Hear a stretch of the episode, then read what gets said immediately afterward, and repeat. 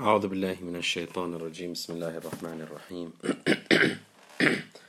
الحمد لله رب العالمين وصلى الله على نبينا محمد وعلى بيته الطيبين الطاهرين. اللهم صل على محمد وعلى محمد. كنا قد وصلنا في مباحث أصول الفقه إلى دلالة المتن التي قسمها الشيخ إلى دلالة النص إلى دلالة النص ودلالة الظاهر. تحدث عن دلالة النص عرفها وأعطى مثالا عليها أو مثالين مثال من القرآن ومثال من السنة. ثم بعد ذلك انتقل إلى دراسة الظاهر ودلالة الظاهر.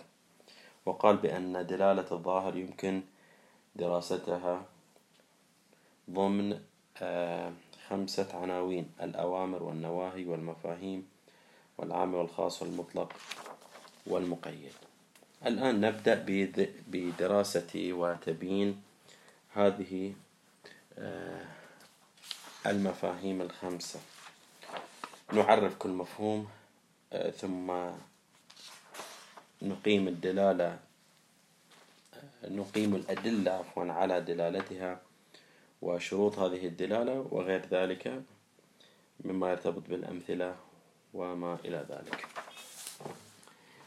الموضوع الأول أو العنوان الأول هو الأوامر.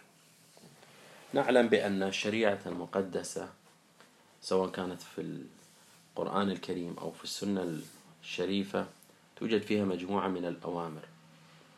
هذه الأوامر لو كانت نصا في دلالتها على معناها فالأمر واضح. مثلا فعل الأمر يدل على الوجوب أو يدل على الاستحباب وغير ذلك. ولكن من خلال التتبع اللغوي وجد الأصوليون أن الأوامر تحتمل أكثر من معنى. تحتمل الوجوب والإلزام وتحتمل ما دون ذلك. فإذا دخل دخلت ضمن الظواهر ولم تدخل ضمن آه، النصوص. فينبغي دراسته هنا.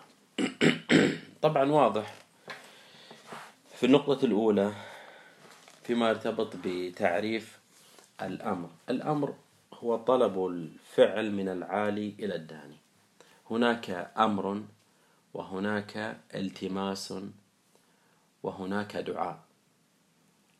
دعاء يكون من الداني إلى العالي والالتماس يكون من المتساويين في المستوى. مثلا فلان يريد أن يأمر فلانا فيقال يلتمس منه. ألتمس منك فعل كذا وغير ذلك. أما بالنسبة للأمر وهو محط حديثنا فهو يكون من العالي إلى الداني. لماذا خصصنا الحديث وخصص الأصوليون الحديث في الأوامر دون الالتماس ودون الدعاء؟ لأن في الالتماس حتى لو قلنا أن هناك طلب ولكن هذا الطلب لأنه صدر من المتساويين فلا يوجد هناك إلزام كما سنأتي على الدليل العقلي. دليل العقل هنا لا يلزم أحد الطرفين بالالتزام بهذا الطلب. وكذلك من الداني إلى العالي هذا الطلب الذي يسمى بالدعاء أيضا لا يوجد هناك ملزم بأن يلتزم ويستجيب العالي لدعاء الداني. ك يعني من ضمن الإطار الدليل العقلي.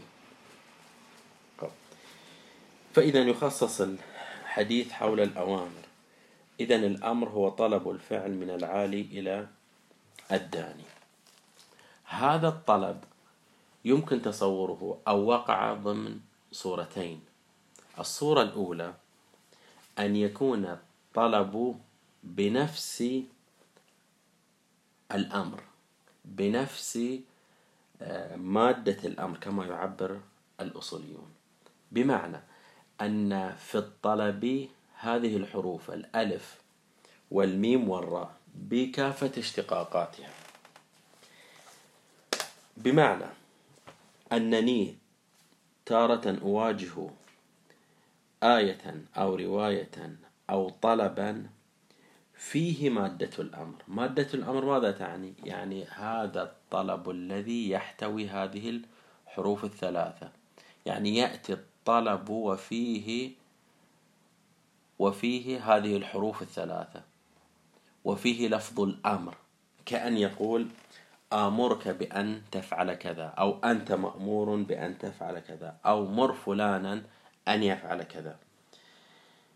وغيرها من الاشتقاقات. فإذا كل اشتقاقات الأمر كل اشتقاقات الأمر داخلة ضمن آه، الأمر بمادة الأمر أو الطلب بمادة الأمر. إذا نحن ربما نواجه في الآيات أو الروايات تعبير هكذا. يأمرك الله بفعل كذا. أو الله يقول آمركم أن تفعلوا كذا. أو النبي يقول أمرني آه نعم.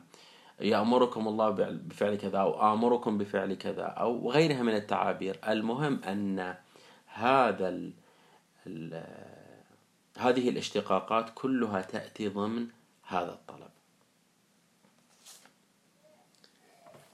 هل الطلب بمادة الأمر يحتمل الوجوب وغير الوجوب أو لا؟ هو فقط يحتمل الوجوب. بالدرجة الأولى بالدرجة الأولى وبالنظرة الأولى نقول بأن مادة الأمر ظاهرة في الوجوب ودالة عليه. يعني أن الطلب بمادة الأمر يحتمل الإلزام ويحتمل غير الإلزام.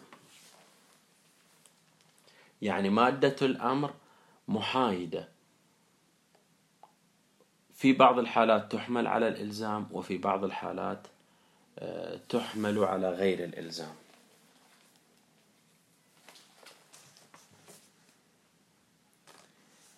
حملها على الإلزام حملها على الإلزام.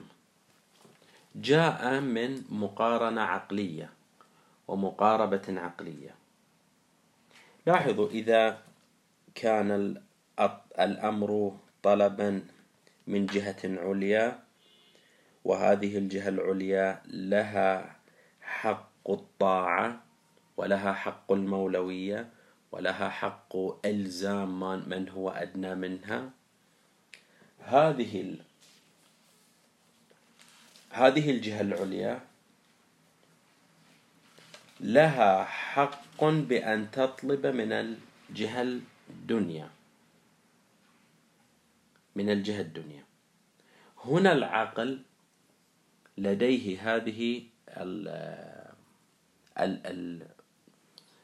المسلمة بأن ما دام يوجد هناك حق للجهة العليا على الجهة الدنيا وهو حق المولوية فكل ما يطلبه هذا العالي من الداني فيجب الالتزام به.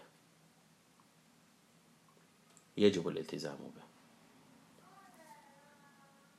إذا لاحظوا بأن نفس العقل يستقل بحسب تعبيرهم. لاحظوا هذا النص ينقله الشيخ من المظفر.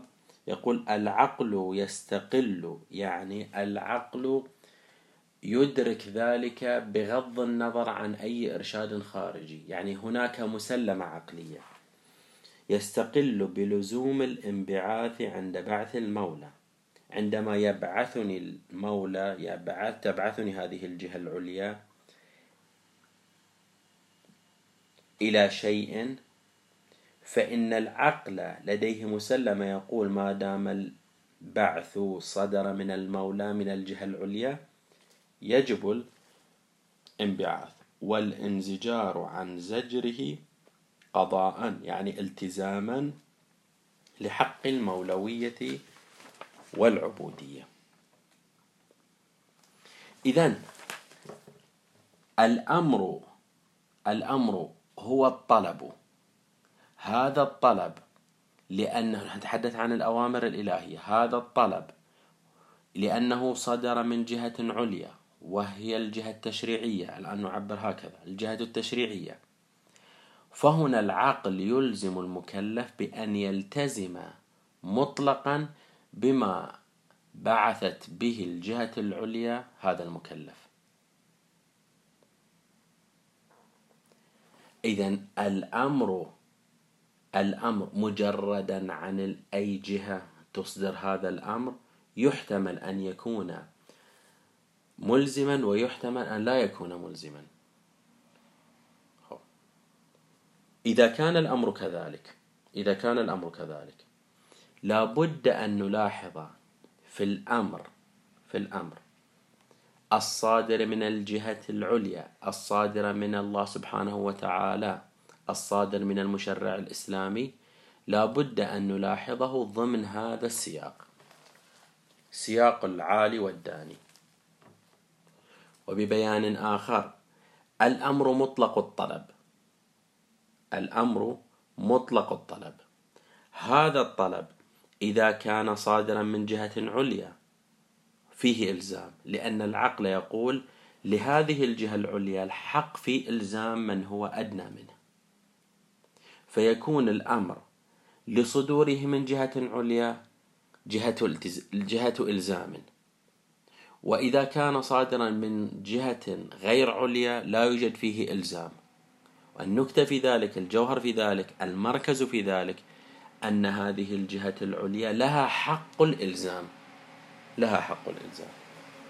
إذا الأمر بصدوره من العالي إلى الداني أنا أركز على مسألة العالي إلى الداني لأنه سنأتي على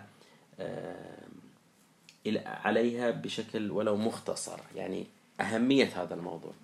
إذا الطلب إذا كان صادرا من العالي إلى الداني فإنه فيه جهة إلزام.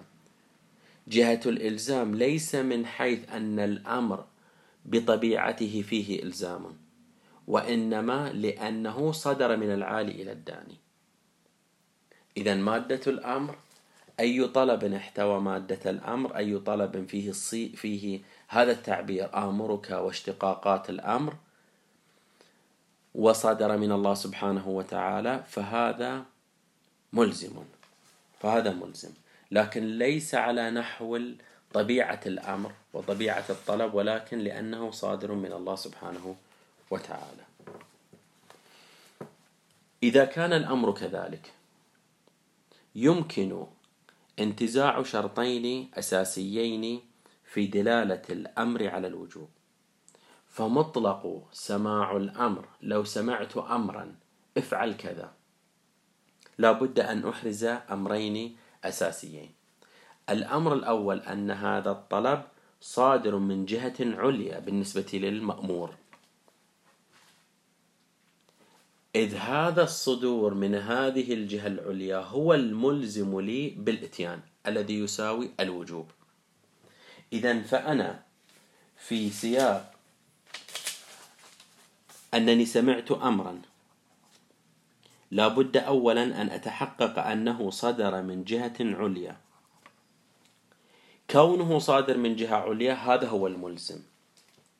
هذا هو الملزم. هذه الجهة العليا ليست كل طلباتها على نحو الإلزام ليست كل طلباتها على نحو الوجوب. فإذا لابد أن أحرز أمرا آخر. أن لا يكون هذا هذا المشرع هذا الآمر أن لا يكون قد آه، آه، عقد قرينة تصرف هذا الطلب إلى غير الإلزام. إلى الاستحباب أو الجواز. إذا شرطان أساسيان. أن يكون هذا الطلب أو هذا الأمر من العالي موجها إلى المكلف. والآن في موردنا أن يكون صادرا من المشرع الإسلامي. الأمر الآخر أن تكون أن لا تكون هناك قرائن تصرف هذا الطلب إلى غير ما هو منصرف منه وهو أن لا تكون هناك قرينة تصرفه إلى غير الوجوب لأن الآمر قد يأمر بشيء واجب وقد يأمر بشيء ولا يريده على نحو الوجوب. مثلا سيأتي هذا المثال لكن أقدمه حتى يتضح هذا الأمر. طبعا صدوره من العالي إلى الدني هذا واضح لأنه التشريعات الإلهية والتشريعات الإسلامية دائما صادرة من جهة عليا وهي الله أو آه، المعصوم. لكن بالنسبة إلى تجرده من القرائن. إذا لم يكن مجردا من القرائن فإنه إذا لم يكن مجردا إذا كانت هناك قرينة يعني فإنه يصرف على غير أو إلى غير الوجوب. يأتي المولى ويقول افعل كذا. ويقول افعل كذا. ثم بعد ذلك يقول آمرك أن تنتهي عن هذا الفعل. ثم بعد ذلك يقول له آمرك بأن تقوم بهذا الفعل. مثلا هنا صحيح أنه أمرني في الأمر الثاني بأن أفعل ولكن هذا الأمر ليس محمولا على الوجوب وإنما محمول على الجواز لأن الأمر بعد النهي يساوي الجواز. المولى إذا نهى عن شيء مثلا أو لنقل أمر بشيء أمر بفعل شيء ثم نهى عنه فإن هذا النهي الآخر يكون قد صدر للجواز أو بالعكس يكون قد نهاني عن شيء ثم بعد ذلك يأمرني بشيء. يقول لا تفعل هذا الفعل. ثم بعد ذلك يقول لي افعل هذا الفعل. أمر أمره عندما يقول لي آمرك بفعل هذا الفعل فإن هذا الأمر محمول على الجواز لأنه يريد أن يرفع ذلك الحظر وذلك المنع الأول بأن يأمرني بالثاني كأنه يريد أن يقول أجزت لك فعل هذا الفعل. إذا هذان شرطان لا بد من تحققهما. نعيد الكلام. الأمر إما أن يكون بالمادة بمعنى أن أن يكون في هذا الطلب لفظ الأمر أو اشتقاقه أو أن يكون بالهيئة. بالهيئة هو كل تعبير يدل على الأمر أو ما يعطي معنى الأمر. ليس فيه جذر أو نعم جذر الأمر أو آه، مصدر الأمر ولا اشتقاقاته ولكن النتيجة هي نتيجة الأمر. مثل فعل الأمر. ولا يقول لك لا يقول له أأمرك بالقراءة يقول له اقرأ صلي مثلا. أو الفعل المضارع المقترن بلام الأمر لتصم. أو اسم فعل الأمر صح عليك مكانك.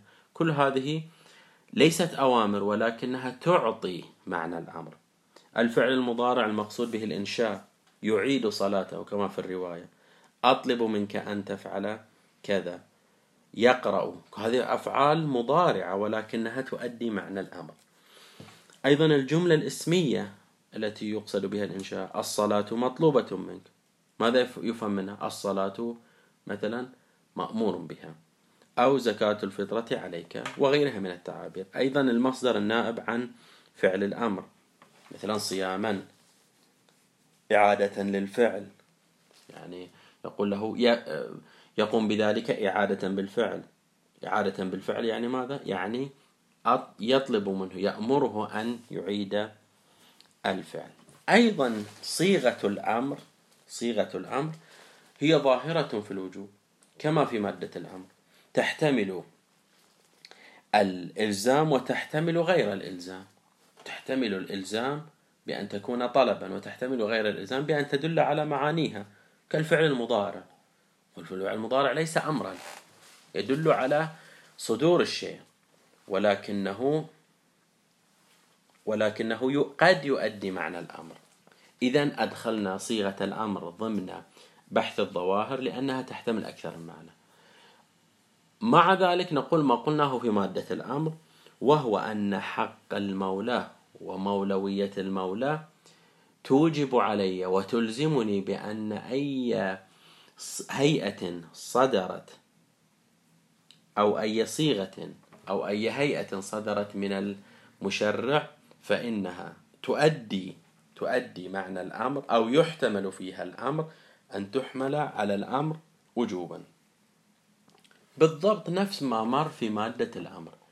إذا في ماد في في صيغة الأمر أو في هيئة فعل الأمر نحن أمام لفظ يدل على ال... لنقل هكذا يحتمل الوجوب ويحتمل غير الوجوب.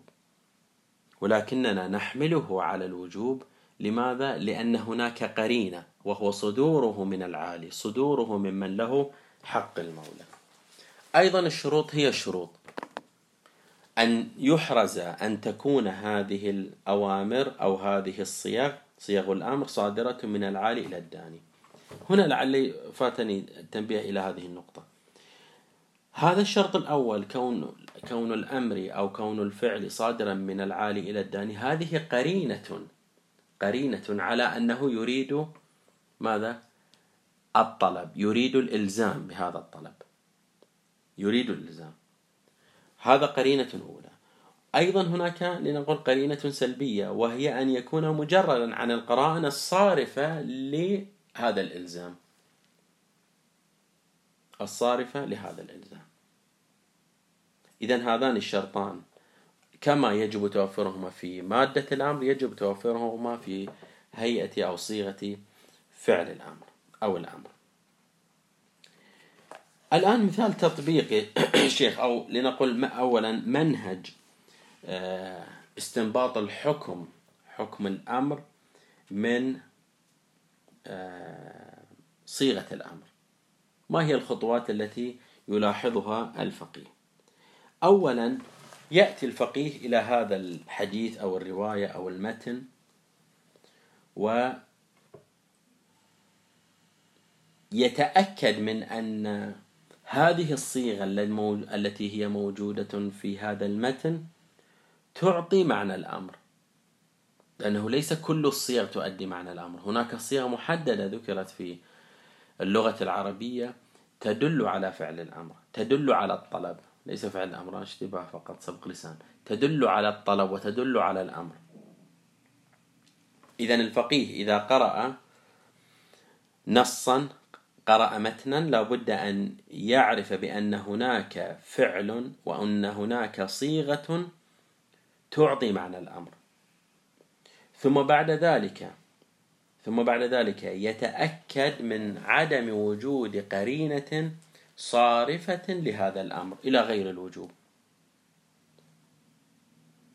إذا ثبت لديه هذان الأمران هناك صيغة أمر وأنه وأنها غير مقترنة بما يصرفها للوجوب.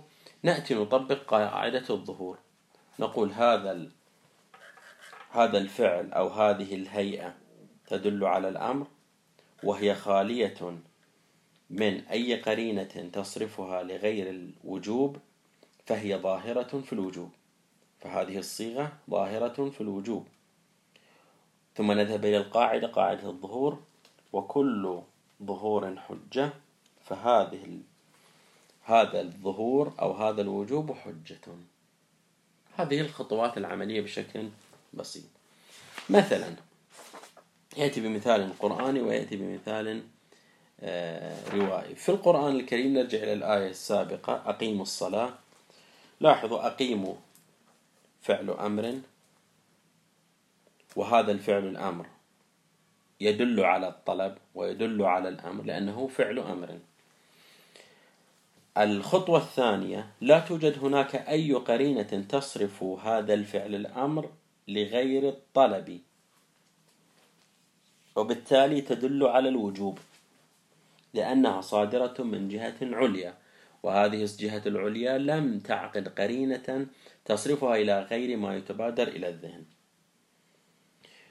الخطوة الثالثة تكون النتيجة هكذا أقيم ظاهر في الوجوب ودال عليه.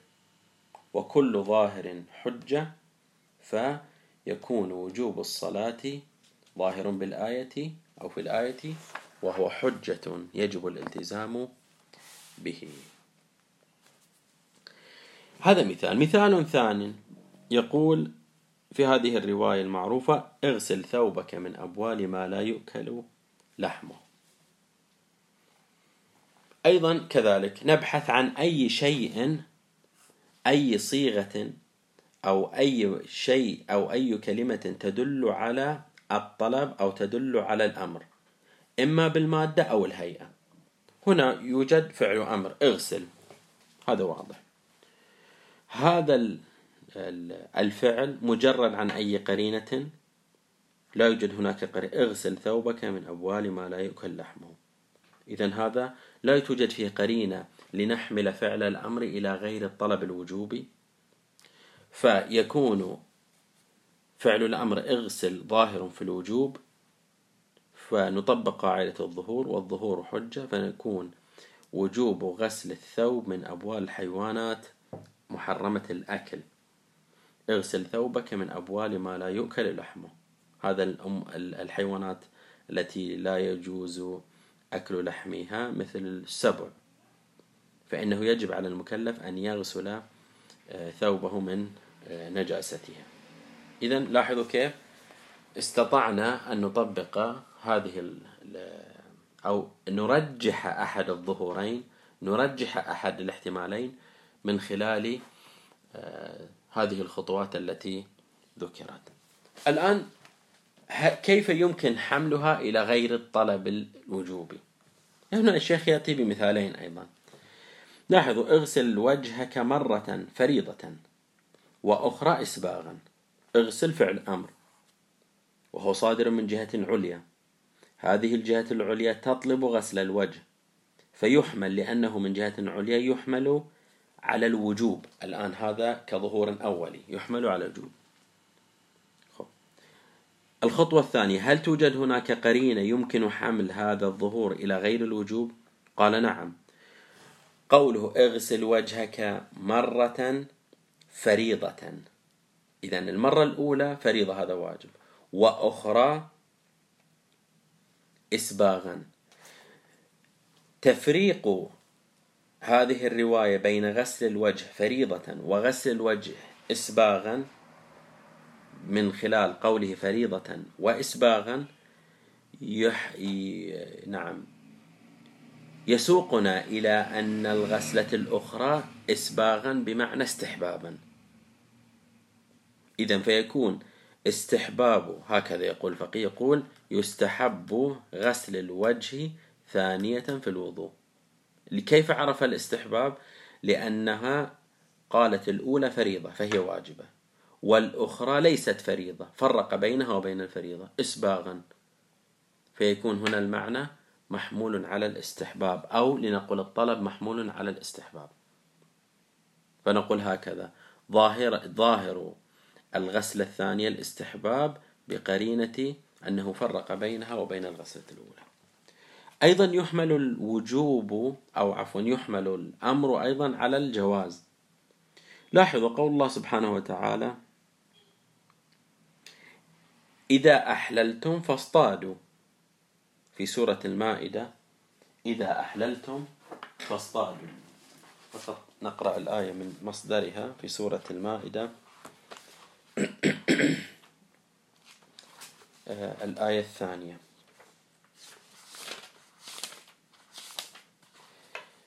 قال بسم الله الرحمن الرحيم نعم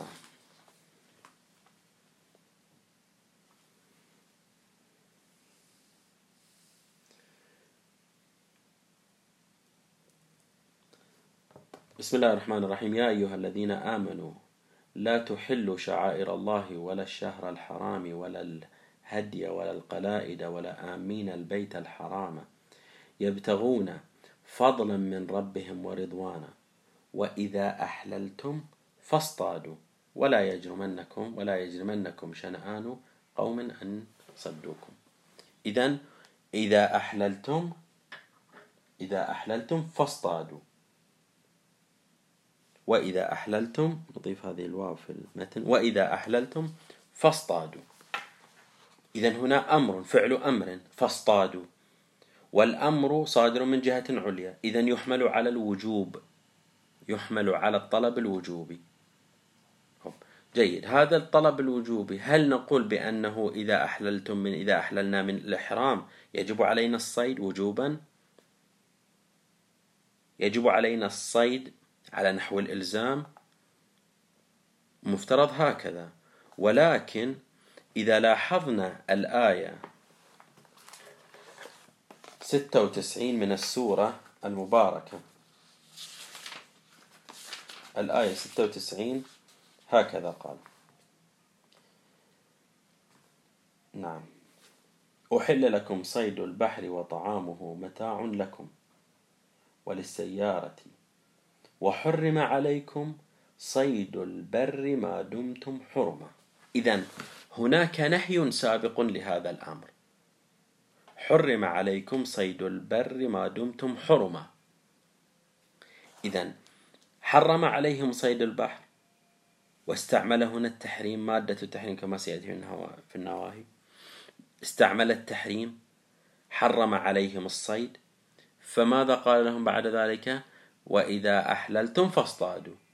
هنا بوجود نهي سابق فهذه قرينة على أن الأمر اللاحق ليس أمرا وجوبيا وإنما أمر جوازي إن صح التعبير.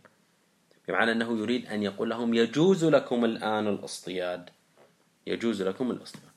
قال لوروده لورودها الآية أو نعم الآية بعد المنع من الصيد حال الإحرام الذي تضمنته الآية الكريمة وحرم عليكم صيد البر إذا لاحظوا كيف أننا بهذه القرينة قرينة الآية آه، الأخرى عرفنا أن هناك نهي سابق فجاء أمر لاحق هذا الأمر يحمل على جواز أو نقض تلك أو ذلك النهي السابق.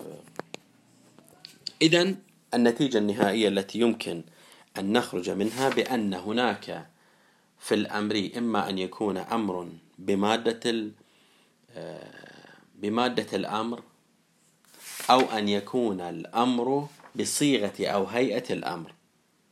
لا بد أن نحرز في كلا الأمرين أن يكون صادرا من العالي إلى الداني وأن يكون مجردا من القرائن حتى نحمله على الوجوب أن يكون الأمر وجوبيا.